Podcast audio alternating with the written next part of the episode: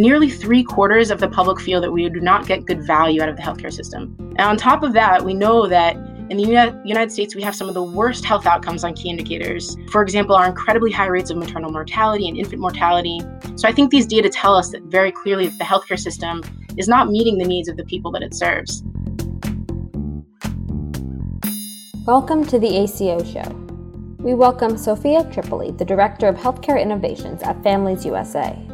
Families USA is a national, nonpartisan, nonprofit voice for healthcare consumers dedicated to achieving high quality, affordable healthcare. Sophia joins Josh for a conversation about different healthcare payment models and levers of change to lower costs and improve health outcomes. You'll hear how Families USA is working to realign incentives in order to make healthcare more consumer centered and how they maintain nonpartisanship in their work. This is Josh Israel. Welcome to the ACO Show. I'm joined today by Sophia Tripoli, who is the Director of Healthcare Innovations at Families USA. Welcome to the show, Sophia. Hi, Josh. Thank you very much for having us. Usually like to start by just getting some some baseline. Uh, can you tell us about your organization? What does Families USA do? Yeah, absolutely. Um, so Families USA is a leading national nonpartisan voice for healthcare consumers, and we're dedicated to achieving high quality, uh, affordable healthcare and improved health for all. We have four pillars that sort of drive our work, uh, focused around healthcare value, healthcare equity, health coverage, and the consumer experience. And we kind of view these four focus areas as the cornerstones of Americans, America's healthcare system. When you talk about inefficiencies in the U.S. healthcare system, what, what, what are some examples that come to mind for you? Yeah, well, I think um, one of the biggest factors, you know, around health inefficiencies is around uh, the high and rising prices of healthcare. You know, nearly 20 years ago, the late Uwe Reinhardt and his colleagues determined that when it comes to American healthcare costs, it's the price is stupid. And Uwe and his colleagues published a study that analyzed the US healthcare system's costs compared to 30 other countries and essentially found that the US spends more on healthcare than any other country, yet on key health indicators, we produce worse outcomes and quality compared to most uh, of the comparison countries. And Uwe and his colleagues determined that the difference in spending in the US compared to those 30 other countries was caused by higher prices for healthcare goods and services uh, in the United States. And then again in 28, Ashish Jha and colleagues published another study, um, which again compared US healthcare spending and outcomes in 10 other high income earning countries and came to a similar conclusion Essentially, he found that contrary to what many claim to be the drivers of high healthcare costs in the United States, namely social spending and healthcare utilization, those factors were not actually the drivers of substantially higher healthcare spending in the US compared to these other countries. In fact, it was the prices of healthcare goods and services that has been the main driver of healthcare costs. And despite knowing that for now nearly two decades, uh, health policy world has not been particularly focused on, you know, healthcare prices. Um, and so I think healthcare prices and and is one of the major inefficiencies in our healthcare system that's causing um, patient harm and driving up costs. Uh, I think another example is uh, sort of what are the underlying factors that are driving those prices. And you know, in 2010, there was a landmark report put out by then Attorney General Martha Coakley in Massachusetts, um, which determined that the underlying driver of high and variable prices in Massachusetts was actually the result of market power and leverage over the negotiations on prices among insurers, hospitals, and phys- physician groups. A similar report was put out about New York State's healthcare markets. Um, and then after that, there was this triple effect where we started to understand that that similar dynamic in Massachusetts and New York was playing out across healthcare markets in the country. Um, so, this growing trend of healthcare consolidation is definitely problematic for our nation's healthcare cost crisis and for our nation's families, employers, and workers who end up absorbing these increased costs through higher premiums and deductibles. So you see market consolidation or monopolies as one of the biggest drivers of healthcare costs? Yeah, I think that's exactly right. I think there are a lot of different factors that contribute to the high costs that we're seeing to our healthcare cost crisis, um, as well as the quality uh, crisis that we have in this country. But certainly, uh, the consolidation of markets within the healthcare system um, is a significant factor. And often we're not giving it the type of attention that, that we need to. One of the uh, areas of healthcare high cost that Aledade focuses on is the misalignment of incentives. So, not so much about where the monopoly power lies, but more in the way that providers in the healthcare system and healthcare systems are incentivized to do as much as possible and bring in a lot of revenue, which seems like that could happen whether or not there was monopoly consolidation. Uh, what do you think about that? Yeah, I think um, uh, what you're talking about is sort of the way in, in which sort of the predominant ma- payment model in the United States um, is making payments based on uh, the number of tests provided or services provided rather than on the quality of care um, and keeping patients healthy. And this, I think, creates a perverse incentive to provide healthcare services as a way to generate revenue rather than generating revenue because you provided the right set of services that will keep people healthy. I know that your organization focuses on trying to make the US healthcare system more consumer focused. Um, this is sort of a softball question, I think, for anybody who spent any time looking at the US healthcare system. But in what ways would you say that the US healthcare system is not currently a, a consumer focused or consumer friendly system? Yeah, well, let me share a couple data points that I think help illuminate the question you're asking.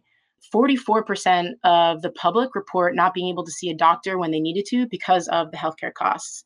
Um, 30% of the public report that medical care is interfering with their basic needs like food, securing stable housing, making sure they can put heat on in the winter to keep themselves and their families warm. And nearly three quarters of the public feel that we do not get good value out of the healthcare system. And on top of that, we know that in the United States, we have some of the worst health outcomes on key indicators. For example, our incredibly high rates of maternal mortality and infant mortality. So I think these data tell us that very clearly that the healthcare system is not meeting the needs of the people that it serves.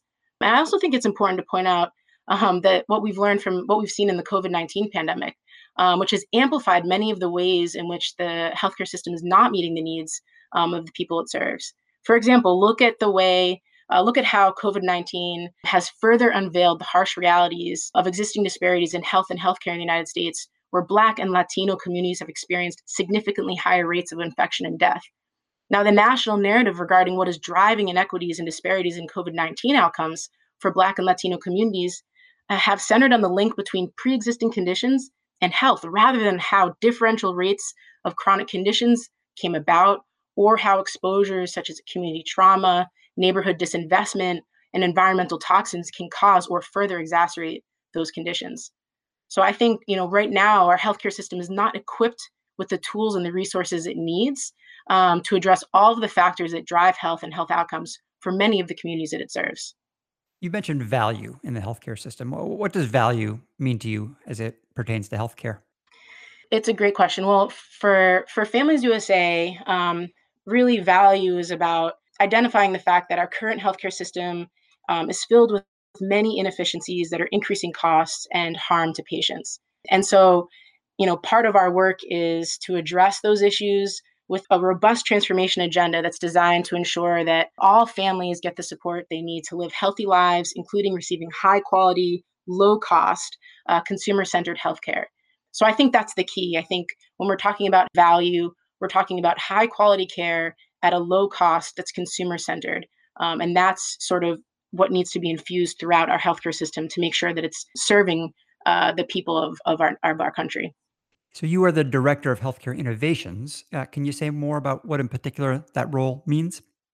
So I work on a set of issues that are focused on redesigning the underlying economic incentives um, of the healthcare system uh, that are driving high cost and poor quality care for the families of our nation. So that means we're working to reorient the healthcare system to meet the needs of families by building the right set of economic incentives within the healthcare system that will ensure that each person who interacts with the healthcare system receives the highest quality, most affordable healthcare and good health they deserve.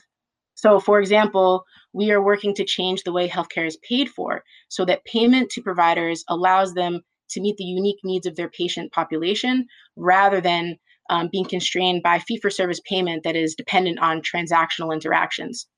Um, at the same time, we do recognize that fee for service is the predominant payment model in the United States healthcare system. So we're all also working within the current fee for service paradigm to make changes within the Medicare physician fee schedule to increase payments for primary care, for example.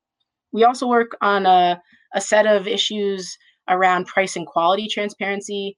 Um, and the main issue here that we focus on is how the healthcare system is currently blocking the ability of consumers and workers and employers from knowing how much we are paying for healthcare um, until after care has already been provided. We believe that in order to effectively address our healthcare cost and quality crisis and to be informed purchasers of healthcare, we need to be able to have access to information about um, the price of healthcare and the quality of care provided. I think that level of price and quality transfer uh, information is really critical to being able to drive a system of value um, into our healthcare system. I do know that you spent some time at CMMI, Medicare's Innovation Center, before you joined Families USA. Uh, and I wonder, both from your work there and your current work, what do you see as some potential models for U.S. healthcare that have potential for benefit? You know, we've we've talked about some of the challenges that are that are readily uh, visible, um, but what about actual structural business models? Um, some that you see as as promising. Yeah, absolutely. I think the move to value based care is extremely important for the financial sustainability um, of our healthcare system. Um, and um, you know, for a lot of the reasons we've already talked about in terms of costs and, and, quality, that move to value is so is so important.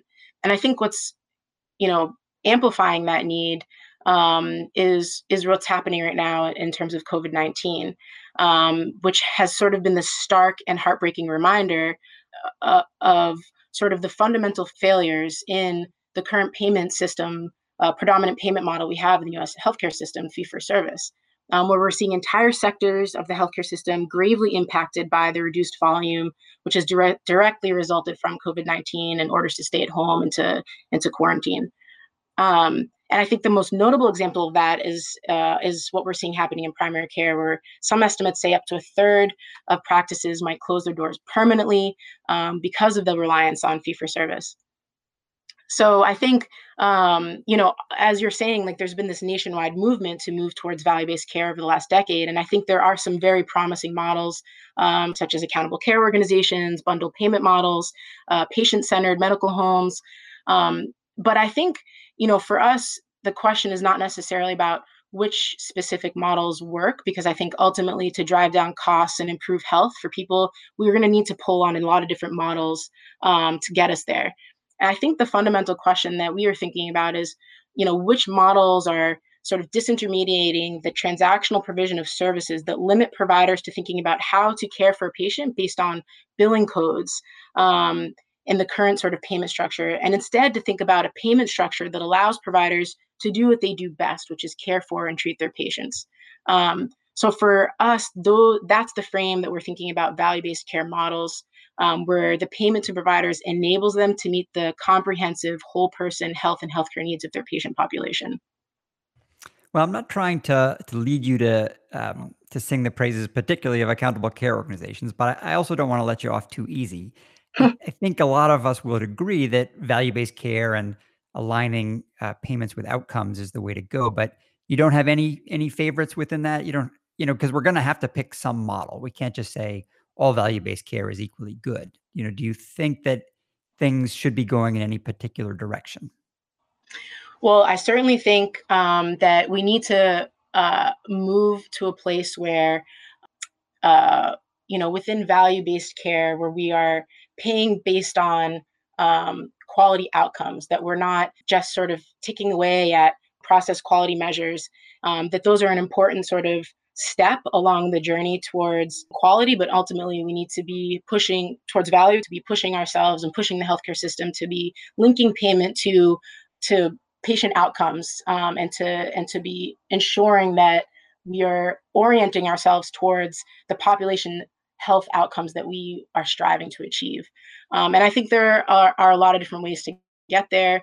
Um, certainly, you know, we have to be at a place where we're moving to take on more risk, you know, where providers are taking on more risk uh, and not just, you know, bonus incentives, but there's actually sort of accountability for the total cost of care um, and outcomes of a patient population. So I think models that are uh, driving towards that end goal um, and are taking the steps to get there are are the models that we're going to ultimately see as the most successful. Families USA describes itself as nonpartisan, and I think everybody wants good health for American citizens, but is it really possible to say that anything major in the US healthcare system right now is nonpartisan? Well, I think at Families USA, we have sort of this great privilege of being able to put forth policy solutions that are in the best interests of our nation's families, children, seniors, and adults. Um, and so that's our that's our mission. That's our focus, um, and that truly allows us to be uh, nonpartisan. I think we can we can point to uh, several examples of healthcare issues where both Democrats, Republicans, and the White House want to see solutions passed and implemented, such as ending surprise medical bills, addressing the high cost of prescription drugs, um, or even giving consumers uh, the ability to access their healthcare data and then to bring that data with them to any healthcare system or provider that they that they choose to see. Um, where we end up seeing a lot more partisanship play out is around the specific policy solutions to address many of those issues. Can you say more about that? Because then ultimately, if the the pro- if we agree on the problems in a nonpartisan way, but the solutions are all partisan, where does that leave us for partisanship? Well, certainly partisanship plays a role into what policies end up making it into legislation and and what you know is passed and becomes law. Um, but I think for Families USA, we're really focused on ensuring that the policies that we're putting forth and, and talking about are in the interest of families, are going to make the healthcare system work better for consumers, uh, care more affordable, care that's higher quality. And that often means that we can take a position that um, aligns with you know different different members different parties because ultimately we are representing the consumer's interest and not the interests of a, a, of a political party. So, what do you see as the the changes that that could be made now that that might be politically feasible um, that would get us closer to a you know a more patient friendly system, a more efficient system? Yeah, I think uh, one of the most the most important changes that needs to occur to drive value into the healthcare system is to uh, stop the practice of you know, blocking healthcare data um, and to allow healthcare data to flow and be interop- interoperable so that providers effectively do uh, care management that is needed to really meet the needs of patients. And so that patients can access their data uh, and take healthcare information wherever they to whatever doctor or healthcare system that they decide to seek care from so i think that option definitely has some feasibility i think one of the ways we can get there is by you know moving forward with all payer claims databases that don't just include medical data and claims data, but also start to move us towards prescription drug data, access to dental data, and available social services data. And there's been some movement um, on this, and I think um, some bipartisan uh, support. I think another really critical area where we need um, we need the ability of, of the purchase of healthcare to have access to actionable and meaningful data about the cost and quality of healthcare before the care is rendered. Uh, I think that's really fundamental to really achieve a value based healthcare system. And to do so, we have to be able to hold the healthcare system accountable for the cost and quality of healthcare, um, which means we have to have real transparency into the prices and, and quality. And I think that's another area where there's uh, a lot of interest uh, and, and possibility to move forward. Um, one of the things that I particularly love about accountable care organizations is that the goal is is better healthcare for patients, and the people working within an ACO system they don't necessarily even have to believe in anything politically one way or another. They just need to know that they're going to get paid more money if their patients are healthier. Um, so that is one of the biggest levers of change. For an organization like yourselves, where do you try to push on the levers of change for for better healthcare? Yeah, so I think um, fundamentally we believe that um, we need to be able to build in the interests of families and consumers um, and seniors, adults into the economic incentives um, of the healthcare system. And I think that's a really important lever that I'm pushing on in my work at Families USA. Um, you know, we believe that that revenue in the healthcare system should be generated based on making sure that people are able to get healthy and stay healthy. Um, and currently, those fundamental sort of financial and economic incentives are built in a way that generates revenue based on doing more tests or procedures uh, rather than on keeping people healthy and treating them uh, when they become sick. Or there are economic incentives that are built in a way that financially rewards those entities who, who hold greater market power um, and are able to leverage that power to block the flow of data or raise prices. So th- these are the types of incentives I think that really run counter to the interests of families, and that we want to um, that we want to fundamentally change. You know we think we can transform the healthcare system to meet the needs of the people it serves but we really have to be able to build the interests of consumers into those economic incentives so that revenue is just on is generated based on helping patients effectively manage their hypertension or diabetes, um, as you mentioned, in terms of uh, you know making sure that there are good patient outcomes, um, or that healthcare prices are determined based on healthy competition within healthcare markets and across healthcare markets, or so that healthcare providers can uh, access timely and accurate data on their patients to effectively provide coordinated, uh, high quality care to the patients. So those are the types of sort of consumer focused incentives and and interest that I think are a really important lever that we're working on um, to to push value into the healthcare system. Sophia, if anybody listening wants to take next steps and learn more about your organization or or work with you to bring about some of this change, what should they do? Absolutely. The the best place to go is to go to our website, familiesusa.org, um, and click on our work. Um, and can scroll down to a project titled Consumers First. Um, and within that, you'll be able to find lots more information about many of the different issue areas we talked about today, as well as how you can join our listserv and make sure you're staying up to date with with our work that we're doing. Sophia Tripoli, Director of Healthcare Innovations at Families USA. Thanks for joining the ACO show. Thank you. The ACO show is produced by Brittany Barnes, Hannah Posner, and our intern, Maddie Bender. You can listen to previous episodes on Apple Podcasts, Stitcher, Spotify, or anywhere else you get your podcasts. Thanks for listening.